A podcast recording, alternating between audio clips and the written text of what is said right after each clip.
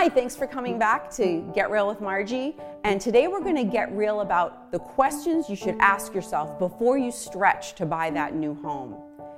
Whether you're buying a house for the first time or a condominium or you're upsizing, it's very important to have a rainy day fund. So ask yourself do I have at least six to eight months of expenses, total expenses that I spend on everything, sitting in an account in case something happens? If you don't, I highly recommend you wait to purchase until you've got that in the bank.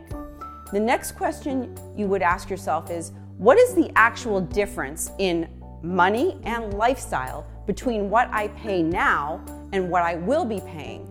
For some people, this is just a few trips to Starbucks every week that they can actually live without.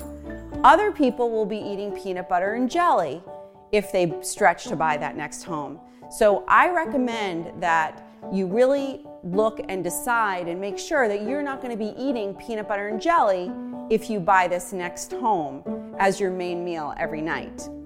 The next question is how much work does this home that I want to buy need?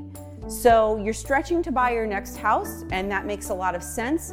But if the roof is going to have to be done soon, if the heating system is old, if there are electrical issues in the home that need updating, you have to factor that in when you're purchasing. So, if there are too many things that need to be done in a short amount of time and you're already stretching, you really must consider these things before you take the plunge to get that new property.